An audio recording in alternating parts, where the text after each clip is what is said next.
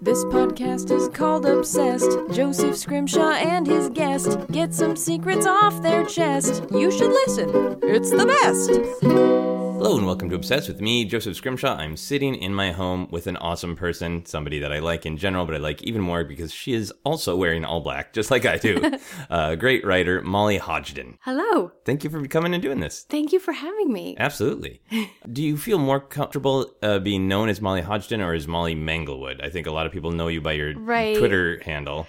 Well, Manglewood is a word that I made up a long time ago, and I just I liked it. It sounded like a terrible um like the name of a town in a bad horror movie or something. I love horror movies. And I started using it as a last name um, because I wanted at least a veneer of anonymity because I was in grad school. Okay. Um, and I didn't want like professors to be able to look up these awful, obscene, absurd jokes that I make.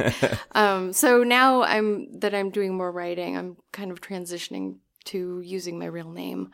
Um, and since I graduated from school, so you're more comfortable having it out there. yes, Yeah, but Manglewood is an awesome handle, and especially now that I know that it's a murder town, makes me like it even more.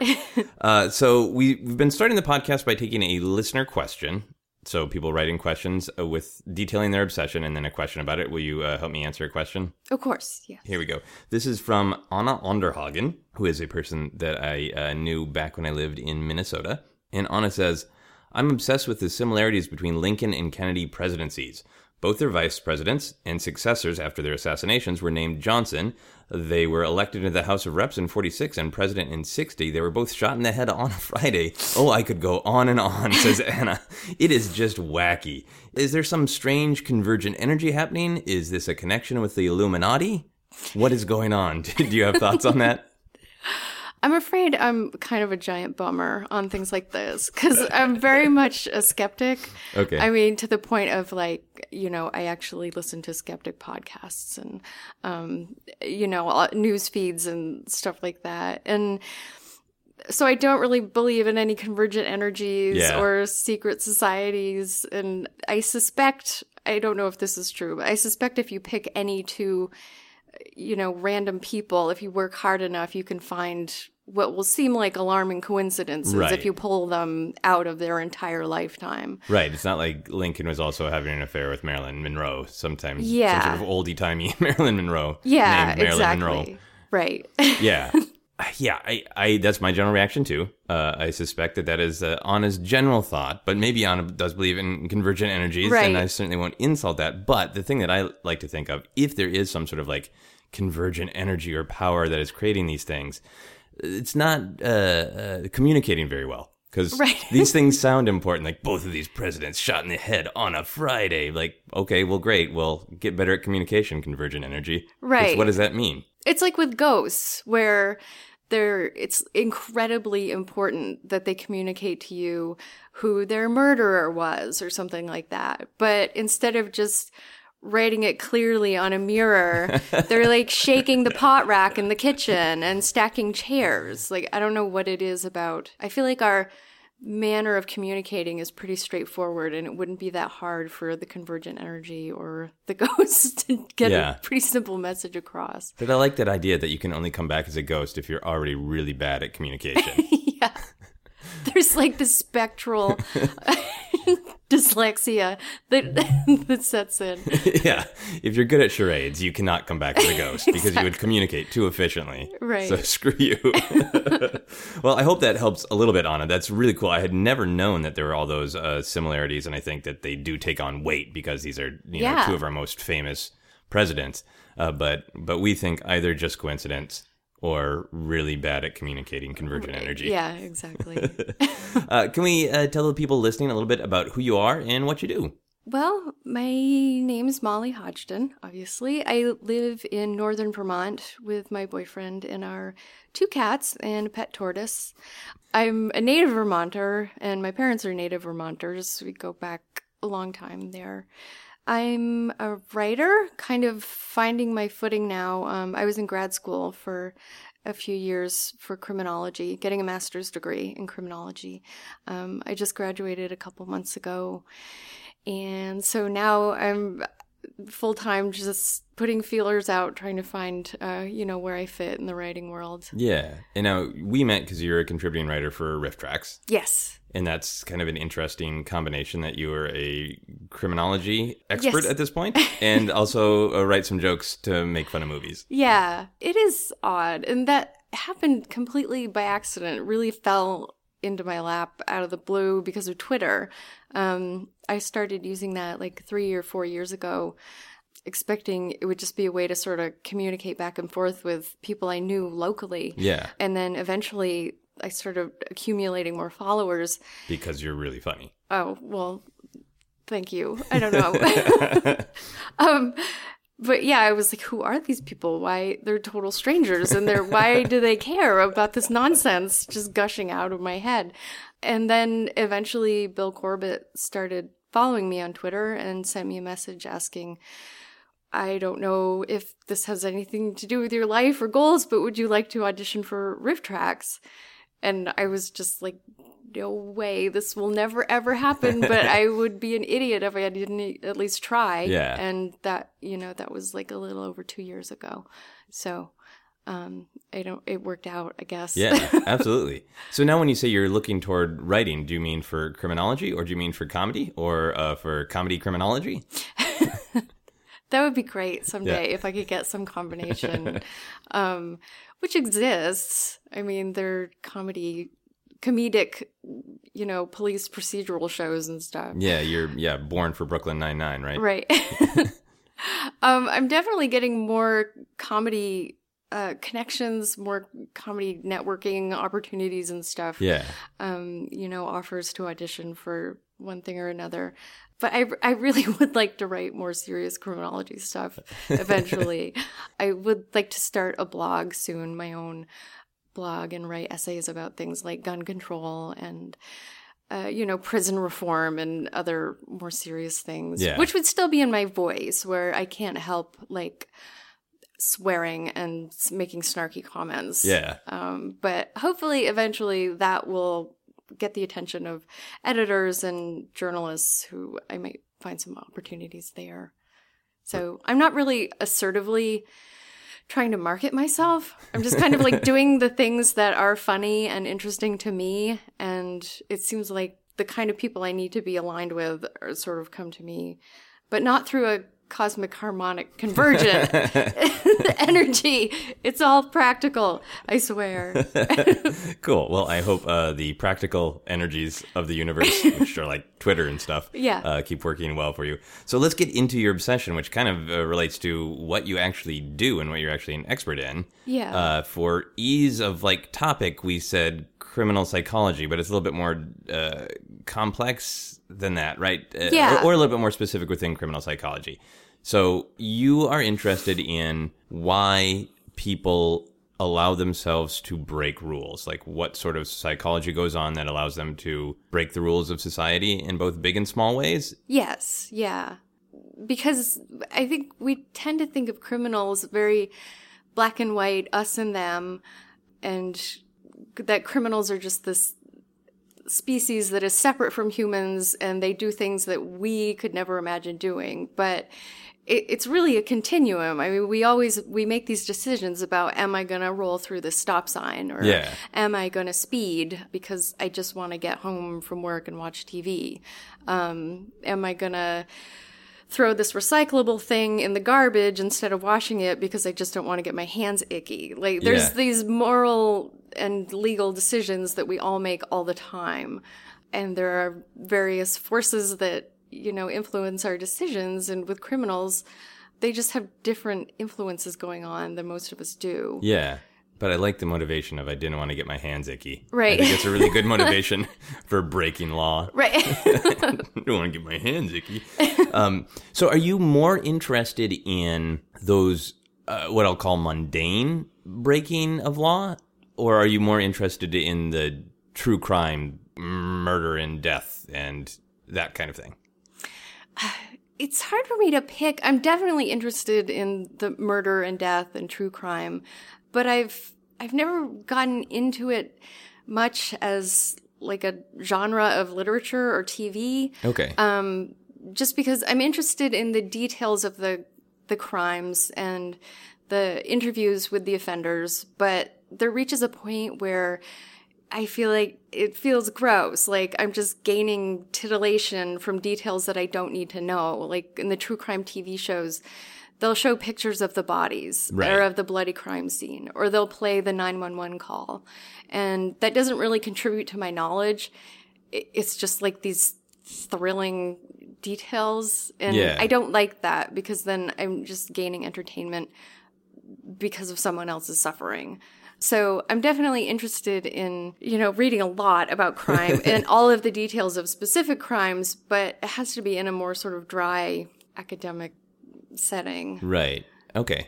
And uh, tell me if I'm wrong on this, but I feel like for some kinds of murder, like serial killers, there is something literally wrong with the person's brain that they're functioning er, in a very different way than a person. Whereas, like rolling through a stop sign or stealing from work, we can all think of ourselves as good people, but at the same time justify. Is that Yes. a fair distinction or is that overly simplistic? It is fair. And with serial killers, yeah, there is definitely something fundamentally wrong with either an emotional or personality disturbance. It's like with most people, like a car that isn't working, and you can open the hood and see what's wrong with the engine. But with a serial killer, it's more like you open the hood and there's just no engine there. There's like nothing recognizable Right. that, that you could fix. Yeah. Um, so they're obviously in the minority of criminals, like the vast minority. There's not that many serial killers compared to other murderers. Um, Yeah, like nowhere near as many in reality as there are on television. Right. Like Dexter would run out in real life. Yes, yeah. Yeah. And they I think that's why people are so fascinated, obviously, because they are rare and their behavior is so extraordinarily different and inconceivable to Yeah. us. So, do you remember when you first started thinking about why humans obey laws or rules and what would happen if they didn't? Do you have like was that a calling to you when you were young? Did you start thinking about it as a kid? Yeah, I did. Um, because I started thinking about why people do the right thing or the wrong thing when I was little. Because you sort of, most people go through these stages of moral development where at first children are kind of without morals entirely. Right. And they'll do the right thing only because they fear punishment. Right. Like they know I'll get in trouble for this, not you know, I'll actually hurt the cat if I do this. And then they sort of grow into, I shouldn't pull the cat's tail, not because I'll get in trouble, but because the cat will be hurt. Right. I had then- that uh, when I was a kid. We had a poodle, and uh, once I was sort of a sentient, I was like, "Why does the poodle like my brother better?" And my mom was like, "You used to touch the poodle's eyes." Oh, Like, God. I was like four, and I was horrified Oh. at little three-year-old monster me that would touch the poodle's eyes. yeah. Yeah. So I'm sorry I interrupted you. So you so the kids start with basically kind of no development, and then what's the next step? Then you start to gain empathy. Yeah. Um, for other people and creatures and start to gain the ability to see things from other people's perspectives.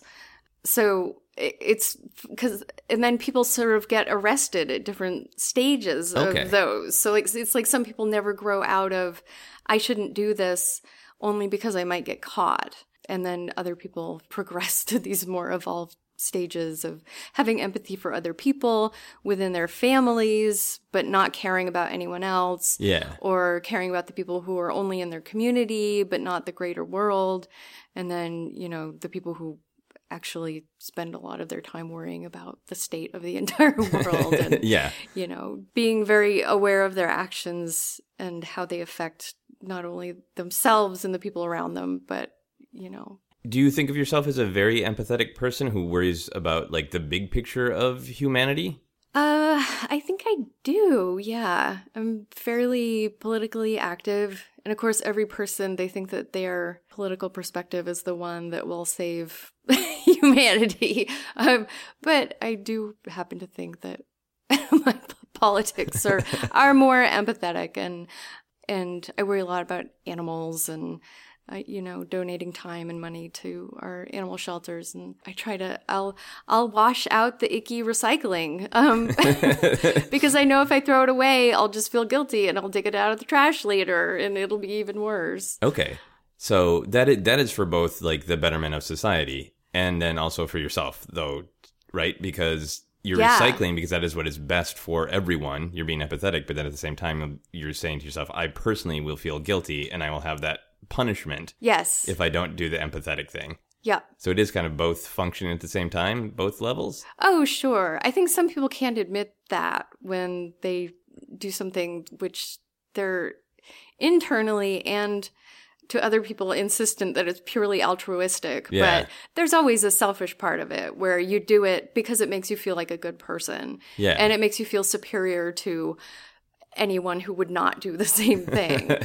Yeah, I don't think there's anything wrong with that. I think that's just a part of how we're wired. Yeah. I, I just try to accept that of like, well, Right. I, I might be breaking my arm, patting myself on the back, but other people still benefited from me doing yeah. the better choice. yeah. Uh, so, do you have a time that you remember as a kid where you were making a choice to be good or to do the right thing or the non criminal thing because it was for the good of society or analyzing those kind of moments? Well, my parents used to, they would work during the day, and so I would get dropped off at my grandmother's house in the morning before school. And um, I think she had like this beautiful old, um, well, it was beautiful to me at the time. I think it was actually like crappy costume jewelry, um, like this crucifix thing. And um, I wanted it, and I was like considering stealing it because I realized she would never miss it because she was like a very sleepy person and Sleepy grandma won't miss her crucifix. right. and I was like, but what is what are the kind of pros and cons of this? I won't get caught, but I'll feel terrible and it will sort of be hurting her whether she realizes it or not and I'm a very new human being and like how am I going to conduct myself for the rest of my life and this is I felt like it was a crossroads Okay. like uh, you know whether or not I was going to steal the thing and you know what? I think I took it and then I put it back. Like I almost went down that dark path and I, went, and I walked myself back. Oh, this, I love real life things that are almost too on the nose to be put in like a story. Yeah. Like if I wrote the development of like a good character and it was Yeah. they stole their grandmother's crucifix. Oh, that's right. Of all yeah. things to steal a it wasn't just a thing. It was a cru- it was a crucifix. and then I realized I did not want to go down that crossroads. right. oh my god, it's terrible. But that's cool that and you it's were- crossroads and it was a cross. Ugh. It's just it's My awful life writing. is so hacky. Great real life though. Terrible writing. but Way to live a real life. So you you were describing I think some pretty high end thinking though for a kid that you were cognizant that you were a new person and that you were making choices Yeah. about your development. yeah. I mean that's pretty advanced. I guess so. I don't. Uh, maybe the. I was an only child. Okay. And like, we lived way out in the country where there were no like neighbor kids for me to play with. So I think I just spent a lot of time by myself. Okay. So I ended up just like more introspective. And we didn't have, there wasn't really any TV reception or there was just like nothing to do. I was just out in the woods by myself. Okay. So I think I ended up sort of pondering things more Okay. um, than other kids my age might have. Okay. Do you think growing up was it was it creepy to grow up in the woods or did you have nothing else to compare it to? So the stereotype of being alone in the woods wasn't creepy. Uh, it didn't seem creepy to me at all. I mean, I did not have any basis of comparison. The biggest city in Vermont, Burlington, is tiny. It's not, I mean, people usually say city with air quotes Okay. around Burlington. Um, and that was the big city to me. So I didn't really know about suburbs or kids who had cable and and stuff like Okay. that. It was normal. So did you have books? Did you listen to the radio? What did you sit around the campfire and tell stories? How did you like collect narrative uh, if you didn't have a, a lot of television? Well, we lived right down the road from my the dairy farm that my mom's side of the family still runs. Okay. And that was where my grandmother was, where I would get dropped off. Uh, so I was around these adults a lot, and I would hear them telling stories, and you know, there was always like a cow that was hurt or a cow that was giving birth or it was hunting season and, you know, they were butchering cows or deer in the Okay. garage and st- there was always like stuff going on. So there's like a cow soap opera, like Yes, the days yeah. of our cow lives going on. yes. nice. Um, and we listened to the radio, but it was just my parents playing NPR. Okay. Um, there wasn't any pop culture Okay. any of that. Was that did that affect any of your views on criminology and criminal psychology when you were had this sudden exposure to pop culture, which I think has a ton of fascination about crime and criminals and murderers? Was that? Do you remember? Like, did you go to uh, high school or college, or get this like sudden explosion of pop culture exposure? Yeah, I we moved to a slightly bigger town when I was eight. Um, so I had some classmates who had like New Kids on the Block posters and Crime. who had like MTV and Okay. stuff that I wasn't really that exposed to. And they had like their older brother's action movies. And um, so I started to see more. i became really fascinated with horror movies. Which Okay. I still, I love horror movies. I, um, no matter how bad it is, I'll watch any horror movie. Um, even like the good bad or the bad bad. Yeah, Like, there is a difference. And I think it was through horror movies that I started. There was like this real differentiation between fictional violence. I can handle any amount of it. Of kn- blood, like, gore. Yeah, anything. I, I don't flinch or cover my eyes or anything like that. But if it's something real, like even a recording of a 911 call where someone is panicking, I I'll hear it echoing in my head for Yeah. weeks afterwards, and it just completely freaks me out. Interesting. And that seems in line with the other things that you're saying that you have a highly developed sense of empathy. Yeah, I think I don't think that's something I would ever say about myself because it sounds like something that I don't know, clueless new age people who burn incense would say about themselves. but I'm gonna light my empathy candle. Yeah. exactly.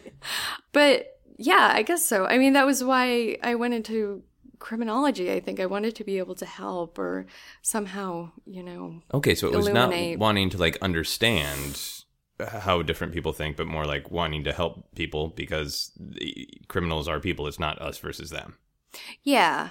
And like there are the justice system, since the 80s or so um, has been very much about punishing criminals and Yeah. like harsher sentences will make them think twice and they won't you know commit crimes again and uh, the exact opposite has happened Yeah. um, you know our sort of punitive mindset does not actually reduce crime at all.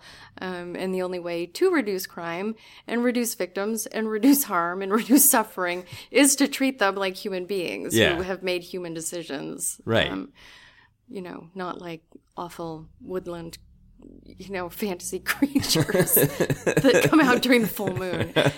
yeah.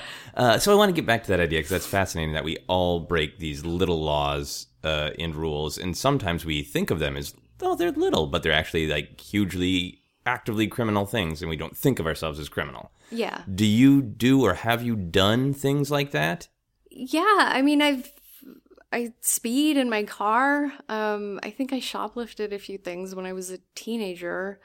I know I've rolled through stop signs, but I I think I'm probably more aware of stuff like that than um, I think most of the people I know. And then like following the rules, like reading the signs in the bank about where you're supposed to stand in line Okay. and uh, you know little things like that i try to be like compliant maybe too much so at times but uh, i sort of think that most rules exist for a reason which is for the betterment of everyone Yeah. um and they're it's not just like a buffet where you can pick and choose what you feel like doing Yeah, I think that's I think there is like that sort of peer pressure thing that makes you feel okay about breaking laws and Yes. rules. And some things I've done that I'm not proud of when I track back why did I do that? It's often because everyone else around me was doing it. yes So at a certain yeah. point, it's not even like, well, everybody's doing it, so I'm going to be cool and I'm going to shoplift too. But it's more like the it, it starts to wear you down to where like, well, maybe society doesn't actually value that law. Maybe we just say we do, so it's okay if I don't follow it. But then often, like, then I would still feel bad and go, wait, oh, wait, that was a wrong thing to do. Yeah. And I legitimately feel bad about it. Yeah, and I I think that there are certainly many laws that are wrong and and they are not just and they hurt people, but I think it's really important that people make note of that and they work to change the laws instead of just ignoring them. Right. Because if you just ignore them, then nothing ever gets better. Like I one thing that I've been pretty active in is um, decrimin- decriminalizing um, sex work. Okay. Because I think that laws against prostitution, they do not help anyone. They don't help individuals. Right. They don't help communities. It just hurts mostly women. But I, I wouldn't actually condone anyone doing the illegal thing, but I understand why they do it. And that's one of the reasons why I, you know, have donated and, and Okay. volunteered and worked to change it. Right. So it seems like you're you're fascinated with the actual the acts and the psychology, but also the sort of the structures around them that that make them technically legal or illegal. Yeah, like why do laws exist in the first place? What is the purpose of them? And it's different for every law. I mean, you, some of them are like based on historical prejudices that just kind of never got, you know, that thread just never was pulled out of the, the weave of our justice system for whatever yeah. reason. Yeah. You know, based on antiquated morality, you know, based on just practical or infrastructure or, you know, technology that no longer exists. Yeah. Um, but these laws keep hanging around. But again, I think it's extremely important for people to know the laws and be aware of the ones that are not right. Again, so that we can change them, not just be like, "Pfft, No, this is, I'm not going to do that. Yeah. Yeah. So when you do violate a rule, like speeding, for example, Mm-hmm. what is your personal rationale? What is going through your head since you're so highly involved in thinking through these things? What What is your justification to yourself? I, I think usually I do it without thinking. And then when I realize, um, I start thinking, what if a raccoon ran out in front of you right now and you hit the raccoon and you would know for the rest of your life that you killed it? And if you had been going slower, you might have had enough time, you know, reaction time to stop and Okay. it would be alive and it would be out there having babies right now. And maybe it would name one of the babies after you. You don't know. Uh, so I'll like talk myself out of whatever rationalization I might have, like I'm late Okay. for an appointment. That's very helpful, uh, specifically being here in Los Angeles, where you can feel justified because, like, it's never your fault that you're late. Somebody's always cutting you off because Yeah. everybody in Los Angeles, like, not everybody, a lot of people have that. My thing is really important, so it's okay if I just cut you off. So the next time that I'm speeding, uh, I will try to picture a raccoon giving birth. Maybe holding your grandmother's crucifix just to add extra guilt. Yeah, well, there's that solipsism that everyone has where, you know, the things that I'm doing, it has priority over what everyone else is doing. And Right. like, I can talk on my phone when I'm driving because I'm a good multitasker. And, you know, it, it, it's just not true. This isn't like a TV show and you're the main character. you know, we're all, you know, there are separate universes in everyone else's heads. And, you know, if everyone just was a little more aware of that. Yeah. things would go more smoothly. I was I was told by a very weird teacher in high school. He wasn't even our teacher. I don't even know where he came from. He came to high school. This guy who showed up. Yeah, well, yeah, I, I don't remember. Like, obviously, he did have a pass. He wasn't like Zorro. He didn't go in with like a mask, but uh, but he was talking to us when I think I was in uh, eleventh grade about how high school students can just start going to college and get credits, and you can skip some of your, you know, depending on the various programs. Uh, but then he just kind of launched into a tirade about the nature of America and our perceptions of what it means to be American. And one of his big things was America has created a narrative about itself that prides itself on being exceptional. And we use that to break rules. And we have to know that Yeah. about ourselves as a culture. Because he's like, in Germany, they decide the speed limit is 70. So everybody goes 70 because they've discussed it and they think that's about right. Yeah. In America, we set it at 60 and then everybody goes 70 Right. and it still functions, but then sometimes it doesn't because we create that. I think it's natural for humans to cast themselves as the you know the main character in their story. Yeah. But I think Americans we're taught subtly to take pride in that because that actually means that you're doing really well because Yeah. you're cutting people off in traffic. That's actually something to be very proud of that you have that skill set. Right. And like, I'm going to park in the fire lane and not in the parking lot like all the suckers because I'm like on the top of this evolutionary heap. Yeah. And like, any of these dummies could do it too, but I'm the only one smart enough to figure it out. And it's like, well, you're the only one, you know, rude and self obsessed enough to do it, actually. Speaking of horror movies, I wanted to ask you about The Purge. Are you a fan of The Purge? Have you seen The Purge? Do you like that idea? Oh, it's funny. My boyfriend just ten- sent me a text last night saying he was watching it. it's weird you bring it up. Um, it's been a while since I saw it, but I think there are really good ideas behind it. I can sort of imagine like some smart guys sitting around getting stoned and being like, "Oh, what if there was one night a year?"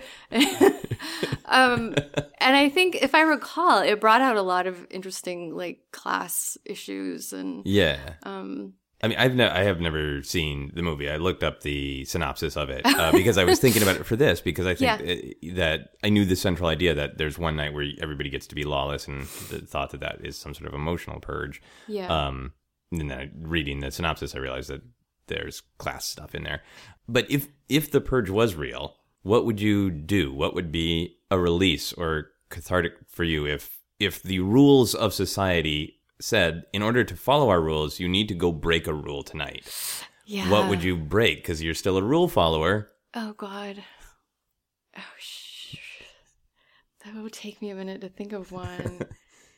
Well, what things do you do that you follow the the rules but you chafe against and wish you couldn't? Is it things like cutting people off? Is it traffic based? Is it getting violent with people you disagree with politically? Is it there are definitely people where I have violent impulses toward them, but it it's usually more animal abuse. Okay. Like if I find out there was a dog that was starving and um, abused, then I definitely have that urge to do the same thing to that person. okay? or any abuse of helpless, disadvantaged people to, um, you know, developmentally disabled people or elderly people. Okay. Um, that is just the lowest. But I don't know if I would actually go out and do it. Like the first thing that sprang to mind was just cutting in line, which isn't a law, obviously. but like I see people doing it all the time, and you do get this feeling like, oh, why am I the only freaking nerd who is actually following the rules? Yeah. Like, where is this getting me? It's getting me to the back of the line. Everyone else is fine with it. So, like, it's not like I'll get arrested if I do it, but So if it was purge night and people were lining up to like murder people, you Yeah. would be you would be like, I'm gonna cut in the line. Right. But then when I get to the front, I'll be like, no thanks on the actual murder. yes, exactly. I just That's wanted the joy of cutting in line. Oh, thank you. Now I have now I have my plan. oh, or I do something really crazy like um take 16 items through the 15 items or less lane. I just remembered this. I, I I was going through a 15 items or less and I realized with just terrible chest rending horror that I actually had 17. and I actually took all my things off the belt and put them back in my cart and went to another irregular checkout. And I was just like, I can't be that guy. I can't go over to that the dark side. Yeah. Now, when you when you think of it as the dark side, you described yourself as a nerd for following those little rules. Is it a feeling that like society is a thread, and when you break those little rules, you're pulling on the thread, and if you keep pulling, eventually, like banking CEOs actively screw people, and our society falls apart. Yeah. I think it can be for many, if not most people, um, a slippery slope. And I think that's why, I think that is one reason why I'm so paranoid about it. And why the whole thing about moral reasoning on a daily basis seems very much like a continuum for me with people who actually commit major crimes, who, you know, burglaries and shootings and because i think it's the same sort of processes at work but it's just that the people who actually commit the crimes they have less impulse control than we do Okay. or they, because of like a multitude of developmental factors um Yeah, and this is stuff that you've actually like studied yeah in your criminology. yes Right. yeah I mean, it's it can start for a lot of people before birth. I, a lot of times people will read a newspaper article about somebody who committed a crime and they're like, well, that person made a decision that I would never make, but the part that they're not seeing is this person like before they were even born they might have been bombarded by you know these chemicals and alcohol drugs nicotine you know lead traces of lead from tenement apartments Yeah. that permanently affects their brains and the the way they interpret stimuli and um, how much impulse control they have. Like most of us, uh, you feel like you want to punch somebody in the face, but you do not do that. And Right. some people are really like neurologically unable to suppress that urge, and they have to go through you know, actual training, like therapy that Yeah. teaches them how to not do that in a manual, actually creating these routes in their brains so that they are able to not do that. Right. And then uh, other people also have the, like you were saying, the ability to walk through, like, this will ruin my day if I punch this guy who cut me off at the supermarket. Right, exactly. It will be bad for me. And Yeah. then, like, oh, I imagine the pain of being punched in the face. And, like, Yeah. yeah, all, all these different l- stopgaps to stop us from doing, not stopgaps, but uh, various stopping points. Yes. And there's usually layers of them. So that will stop, you know, the different people who have a different take on why you shouldn't do things. So, like, someone like me would be more like, I actually don't want to hurt that person and I don't want to feel that vengeance impulse in myself. So Okay. it's that, like, half selfish, half, you know, empathic. Yeah. empathic. And then also, what if he can't work? That would affect, you know, he might have a family at home. He might lose his job. And then I'd be hurting like his kids and his wife and his pets. And, um, and then there's the other sorts of people who are like, oh, there's a security camera right there. They would catch me and I would be punished. And that's the reason they don't do it. Yeah. So there's there's there's many levels to it, and you know, fortunately, most of the time they work. I mean, crime, violent crime has been declining in the U.S. for about 20 years now. So Yeah. you know, a combination of things has been working. Yeah, yeah. That was another thing. I don't know why everything about this is so driving related, but that was another kind of observation of this uh, whole idea that happened in my life pretty early on. Is my brother, who's three years older than me, just said to my parents randomly one day, "Is like it's amazing that people just don't uh, pull their car over the line and just." Smash into another person because it's it's just a line, it's just an idea, and to me it's like, oh, that's deep thought. And like my mom pulled over and was like, "You're not getting a driver's license," and just terrified her. It'd be so easy, just a flick of the wrist, and I could. Yeah, for him it was just musing, but now Yes. my adult brain is like, oh, that sounds. Yeah. alright, was that a Joker monologue that you were working on? And it's just like this, this. The line is imaginary, actually. Yeah. Well, I think about like in LA, the freeway, in theory, if I saw someone describe the idea of the freeway, I would be like, no, don't j- just think of something else. Go back to the civic planners because there's no way that's going to work. There's no way all these people are going to cooperate and actually, you know, and yet it does mostly work. I, there's accidents, obviously, Yeah. but for the most part, everyone like weaves together and it's kind of a miracle. And Yeah. It's also obviously kind of a metaphor for, you know, the the way the rest of our society works. Yeah, it slowly grinds along. Yeah. Hi, guys. This is Obsessed co producer Sarah Meyer. And as I do every week, I've come out to do some field reporting about this week's obsession. And I just got a goddamn parking ticket, so I am mad. Have you ever broken a rule? Who hasn't? I'm sure I have many of them, and uh, probably the biggest one is not paying attention to rules. You're supposed to pay attention to them, right? I speed.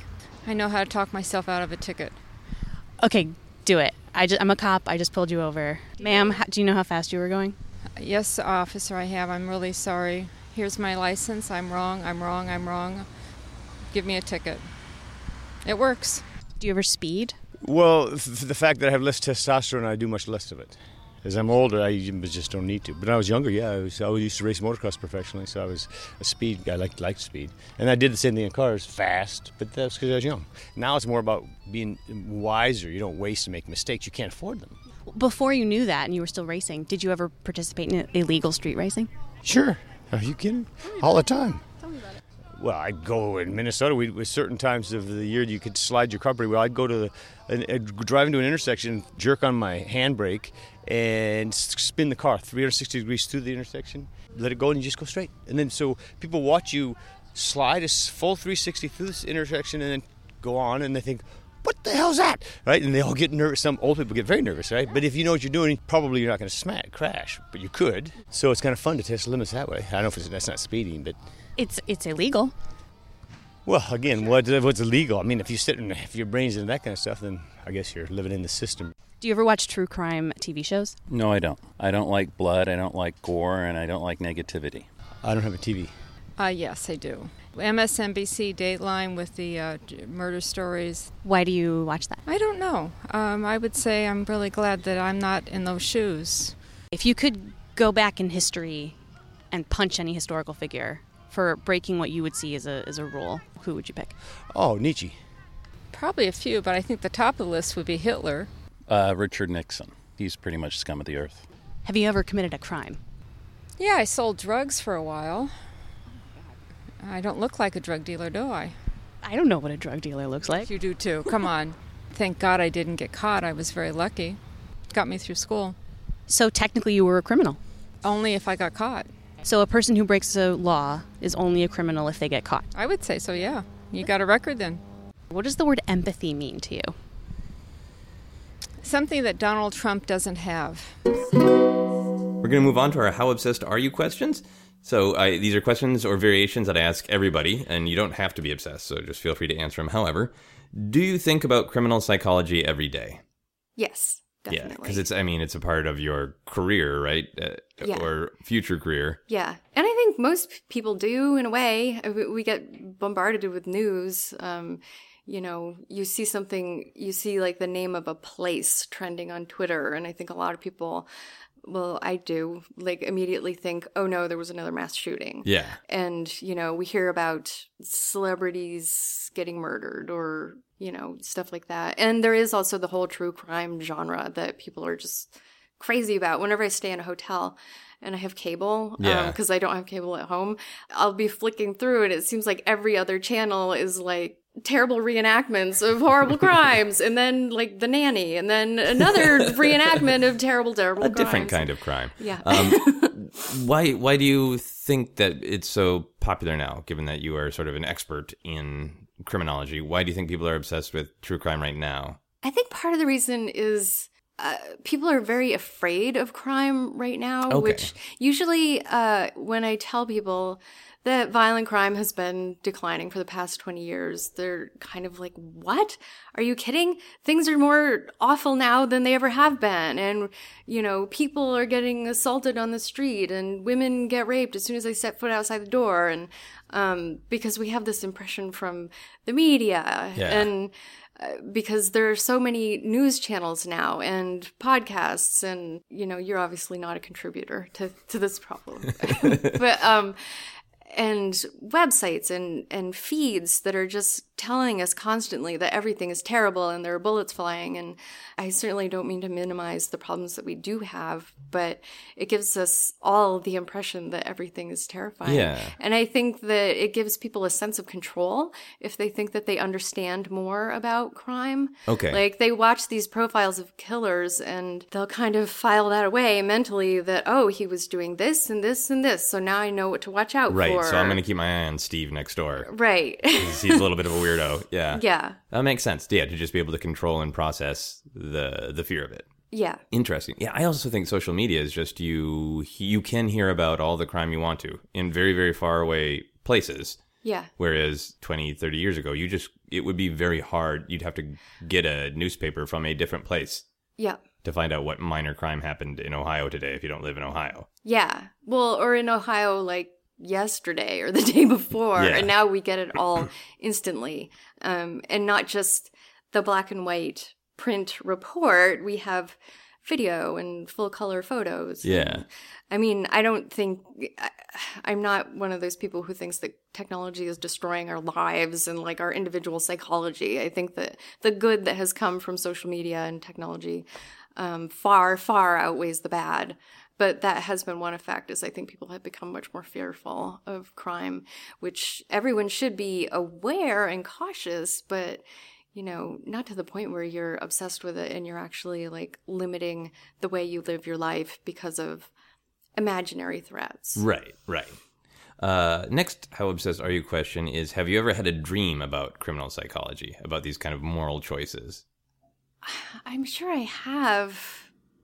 I mean, I've had dreams where I'll be very, very angry at someone, and but it's more sort of like a mutual combat thing. It's not Okay. where I'm where it's more like I'm defending myself than hurting anyone. Okay. Um, and certainly dreams where I've been hiding and someone is trying to get me or Yeah. running. I think that's fairly common though. I think a lot of people have Yeah. those dreams. But you don't have dreams about breaking minor rules. No, about, I don't think so. I wasn't supposed to have the sprinkler on after 8 p.m., and, and I did in my dreams. Yeah. I'm so bad. Not that I recall. Okay. No. Okay. Uh, when someone walks into your home, are they able to tell right away that you're obsessed with criminal psychology? They could probably guess. Yeah. I mean, we have um my boyfriend and I have a lot of weird stuff just around. There's it, I don't know. The apartment sort of has like a it's like a cross between a cabinet of curiosities and like some kind of like a swamp witch's lair or something. There's just like lots of weird art and Okay. um, you know, we have a huge bookshelf that takes up like an entire living room wall, and there's lots of criminology books and books about Okay. death and books about corpses and books about the funeral industry and stuff like that. Okay, so people could see the books, but the way you're describing your apartment is like is the bookshelf like twisted gnarled wood is there like a, you know a wishing well in the middle that a ghost girl might be down like you're No. describing a, a real horror shop of an apartment which sounds Yeah. awesome Yeah, well, yeah, there's a lot of horror movie stuff too. Okay. I mean, like I have two different sizes of the pumpkin head, you know, the action figure, and lots of other like horror action figures. okay um, like weird posters and this huge painting of this creepy lady who's holding an apple and like Yeah. staring at you, yeah stuff yeah like that. do you consider yourself a goth this is kind of a side question because i mean with your your sort of public facing persona with manglewood you know your name being Yeah. sound, sort of sounding like creepy and you do generally wear black Um, yeah, I feel like I I have friends who are goths, and I like. I have too much respect for them to call myself one because Okay. I think for a lot of them it's about the music. Yeah. About listening to like I don't even know what like Sisters of Mercy and um, I've never been into goth music at all. angry pumpkin or i don't know Um, Yeah, I'm more like like Lady Gaga and Katy Perry Okay. and stuff like that. so like I'm pale and I wear dark clothes and I'm into horror movies and I don't think that makes me a goth. Okay. But it's not like a label that I actively reject. Like Right. don't call me that terrible Okay. word. Okay, so maybe like goth light. Yeah, I guess so. And I have like big black tattoos all over my arms and my back, which are kind of gothy, I guess. Okay, can I ask Oh, I have are? like 150 bats on one of my shoulders. That's pretty gothy. Maybe I am. I don't. Yeah, I think uh, I think 150 bats on your back trumps Katy Perry, Yeah. just on the goth scale. Yeah. I guess you're right. Uh, uh, this might be my favorite uh, realization I've ever had I'm on gonna walk out of this apartment. I do have hundreds of bats on my back, and I can control animals with my mind. Uh, anyway, uh, back to the other how obsessed are you questions. Would you swear at someone who disagreed with you about criminal psychology or about sort of the general human morality? Yes, I think so. Yes, definitely. I've definitely scolded people I was with and like slapped their hands. Like if Really? they took something out of a salad bar and ate it without paying for it, or like took a grape in Yeah. the grocery store and popped it in their mouth before they had paid for it. Yeah. That I, I definitely have been like, I can't believe you just did that. What? And they're like, no big deal. It's just one grape. I'm like, that's exactly the problem. Millions of people saying just one grape. That's millions of grapes, you know. And I know it sounds crazy and like obsessed, obviously. Yeah. but that's why I'm here. Um, or you know, yeah, somebody grabs like one crouton. Or oh, or if somebody grabs a crouton with their hands instead of like with the little tongs. Right, so that's two different ways Yeah. society is collapsing in that moment. Exactly. Yeah, And I definitely say some, probably not to strangers. Yeah. Then in my head, I'm just like, you know, I would never do that. So I'm better than that person. Okay, but you would you would do they do your friends generally accept it when you slap their hands and remind them that that grape is just one of the cornerstones of our civilization? I think my boyfriend does. And he's sort of the same way that I am. So Okay. it's not that much of a, you know, a dispute. But he might do something like try a grape. And he definitely is like patient and loving about me being so obsessed with the rules like that. But my other friends, I think, are just kind of like roll their eyes and, you know, it's just, you know, it's just a cashew. It's just a grape. It's just a whatever yeah. and I just have to be satisfied knowing that I've been bumped up in the ranks of good people and and you know I'm above them.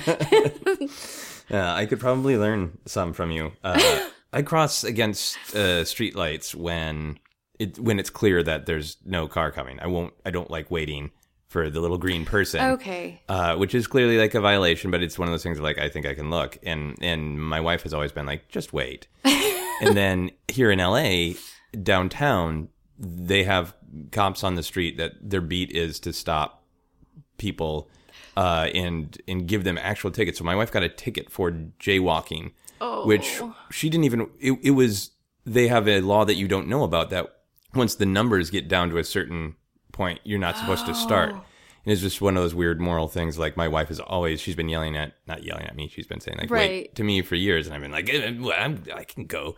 Uh, and then she actually got a ticket for it. Oh, that stinks. Yeah. So I feel like maybe, maybe I'm learning something from that experience in this podcast that I should follow the rules. Well, it's also like I mean, the whole. Have you heard the the broken windows theory? It, it's it, it has to do with um urban decay and also it ties into criminology where in a neighborhood if there's one broken window you need to fix it right away because if there's one broken window then somebody will come along and break another one and then somebody will see that there are two broken windows think oh this is a crappy neighborhood it's okay to litter and then it just kind of goes downhill from there Okay. so something like jaywalking, one person does it, and then other people see that it's okay, and then it just kind of you know goes downhill from there. And Yeah. We're just the- zombies wandering in the streets. yeah, exactly. Uh, so this is kind of a weird question. So imagine that you had a favorite book on criminal psychology. I don't know if you do, but um, there's one that's like precious to you. yeah. Um, and you saw a bear come into your apartment and steal it. Would you try to get that book back from the bear? What kind of bear is it? A big, uh, like grizzly bear. Oh no, definitely not a grizzly bear. If it was like a little black bear, Yeah. that'd be- that would probably be fine. Yeah, I would go and I would like spank it.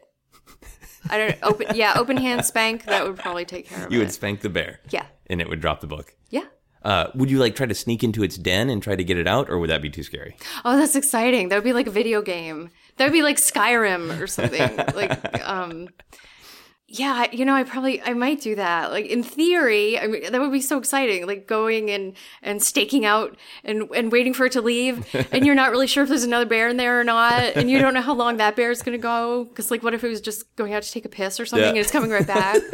um, so yeah, I that I'm I, I yeah, I think I would try Okay. to steal it back. That, that's just very exciting. Yeah. Okay. Yeah. Excellent. Good to know. Uh, this is the last uh, How Obsessed Are You question. It is a weird one, but I ask it of everyone. If you couldn't talk about criminal psychology without you or someone you love first being punched in the crotch, would you still talk about criminal psychology? No, I don't think I would. I don't want anyone to get punched in the crotch. Because that's rule breaking, right? Well, yeah. I don't know. Well, actually, my immediate thought was my dad um, had prostate cancer this year. I'm So he just had a prostatectomy a couple months ago. So that was like my first thought. was, So was going to punch my dad in the crotch when he got his prostate out. Um, so yeah, even people who seem like they suck, I, I, I just can't. I don't have it in me to genuinely want to hurt Yeah. them. You're just too, empathy is just too important. yeah. a part of your life. Yeah. So if that was the rule, if some strange, uh, powerful force came along and said, "This is the way it's going to be. You can't do this without someone you love or yourself being punched in the crotch," you'd be like, "That's fine. I can do comedy writing too." I'll let go the whole Oh, I- criminology can- thing. I could choose myself to get punched? Yeah. Oh, oh, well, th- yeah, I would do it then, as long as it was me getting punched, Okay. not somebody that I cared about. Right, because you just have too much empathy. Yeah. Yeah. Because it's important to my self image as a perfect person who is superior to all the other people. if all it takes to be perfect is to be punched in the crotch every once in a while, I can, yeah, I can handle a that. small price to pay. uh, I asked people to make a noise to sum up their obsession. Can you make a noise to sum up your obsession with criminal psychology? Can, I can't do it, but I wish I had an app that could play the Wilhelm scream. I can drop the Wilhelm scream in. oh, that would be good. That would be great. We'll just drop the Wilhelm That's it. scream in right here. yeah. There it went. Beautiful Wilhelm scream. Uh, I love that. Uh, is it is the noise because it's a combination of like tr- true horror and comedy? Yeah, I think so. Because you do, you hear it in genuinely scary, terrible movies. Yeah. And you also hear it in completely goofy, like comedy, vampire, Frankenstein movies. Yeah, yeah. Cool, cool. Well, I've been rating people's obsession. Uh, with seven is the highest number, just because I like the number seven. So I'll say out of seven bats, not as not as many as 150. So out of seven bats, uh, I think you are uh, about five out of seven bats obsessed with criminal psychology. Okay, good. Did, were you thinking it was going to be higher or lower? Or Oh no, I don't. No, I mean, because like my my entire life doesn't completely revolve around it. I mean, No. obviously, I do the comedy writing. I watch a lot of comedy. I play video games. I do all this other stuff. It's not like yeah, it's not all you ever think about, but it is also Yeah. It's kind of a deeper obsession because it is it, informs how you live your life. yeah, right? And then also that whole is a master's degree that you have in Yes. criminology. yeah, That's kind of a big thing. yeah. but it's also yeah, but it's not like the only facet of of what I do and who I am. So I wouldn't put it out as seven. Okay, but is five good? Is that too too many bats? Too no, few bats? that's good. okay. Good, excellent. So five out of seven bats. Can you uh, tell people where they can find you on social media and anything else you want to plug? Well, on Twitter, I'm at Manglewood, and it's just sort of spelled how you would think M A N G L E W O O D. And I don't know, I'm on Facebook too and stuff like that. But mostly it's just Twitter. Okay. So, At Manglewood, where the bears live and have their caves full of stolen books. yeah. And there's like n- almost no criminology stuff there. It's all just ridiculous photos and Yeah, stupid jokes. and very very funny stuff. People can check out your work at RiffTrax, obviously. Yep. Um, if you go to my Twitter account, uh, you should definitely check out the media, the photos, because there's lots of photos of my cat, Magpie. So that she's the only other thing I want to plug. She's the greatest cat. That's the best plug I've had. Somebody just saying, "My cat, go follow my cat." Uh, here's some quick plugs uh, before the show. Here, before our final questions, you can follow me on Twitter and Instagram is at Joseph Scrimshaw. You can follow Obsessed Podcast on Twitter is at Obsessed Podcast. For info on all my upcoming shows, you can check out my website at josephscrimshaw.com. There are two ways to support Obsessed. You can back us on Patreon and get exclusive bonus episodes every month. For full info on that, go to patreon.com/slash Joseph Scrimshaw. Or you can support all the podcasts on the Feral Audio Podcast Network by shopping through our portal. Just go to feralaudio.com, click the support our artist button, and shop on Amazon, and some of the money will go to supporting Feral Audio. What do you think uh, people should buy on Amazon if they went through the portal for Feral to support us? What What's a good thing to buy on Amazon that uh, reflects your obsession? Can I say something that they should not buy? Absolutely. There is this awful book called The Psychopath Test Oh, by um John Ronson. okay. I, I hate that book and it drives me crazy and people read it and they think that they're like criminology experts and he he just like fabricated interviews and he's like my arch enemy Okay. or one of my uh, many uh, enemies Is he your main enemy? yeah i think so Okay. yeah So go to feralaudio.com, go through the portal, and buy literally the first thing on Amazon you see, as long as it's not this yes book yeah exactly by the evil John Ronson. buy something that you would like as long as it's not that Excellent. Here are our final questions. Uh, they don't have anything to do with the obsession, but they can if you want. If you could build anything out of Legos and it would come to life, what would you build? i think i'd build my perfect house and like land. Cause I lived in a two bedroom apartment for the same apartment for 16 years. 16 years. That's awesome. Yeah, because I've I, I didn't know where exactly I wanted to settle, and um, I figured I might as well just stay out of debt by you know renting an apartment Yeah. until I've decided. So yeah, I would build like a just a little like one story house in the woods. Made out of Legos. I mean, That's like a great modern fairy tale where Yeah. someone comes across Molly Manglewood in the woods in her Dark Lego house. woods. Would it be dark Legos? Yeah, yeah. really, you know, like total tree cover, so it's like all shady and moss and And then the faint sounds of Katy Perry coming out of the yeah, house. yeah. Uh, speaking of Katy Perry, if there was a dance move named after you, what might it be? Probably the nap, where you basically just f- find an open spot on the dance floor and lay down, and um, yeah, just put your arm under your head and Yeah. fall asleep for like fifteen or twenty minutes. I, I really like that in the context of songs that shout like everybody do the whatever. The Yeah. Everybody do the nap. everybody just leaves and finds a quiet corner. yeah. That's great. The final question for everyone on the podcast is what is happiness? Real easy question. I think it's this isn't my line. This is something that someone told me once. It was happiness is having someone to love, something to do, and something to look forward to. And I always kind of think of that triad. Like I have my boyfriend to love, I have writing to do, and then there's always like a trip or you know, the change of seasons or something that I can think of that I'm looking forward to Yeah. and like having those that three pillared thing Yeah. and it doesn't have to be like a romantic partner to love it could be your parents or whatever Yeah. So someone to love, something you something to do to do, not even that you enjoy doing, but just something that you feel active. yeah Like that you feel purpose. content with yeah Yeah. and something to look forward to. Something to to look forward to. That's pretty awesome. Do you remember who said that? Uh i think it was a psychiatrist who i was seeing um i have like all these chronic illness problems and she was i was consulting with her to make sure there weren't going to be like medication i- Okay. interactions and stuff Yeah. And um, it was something she said kind of offhand. Uh, and this was years and years ago. And I always remembered it. Awesome. Well, I think that's a great answer. Thank you. Thank you so much for doing the podcast. I really appreciate it. Thank you for having me. That is our podcast.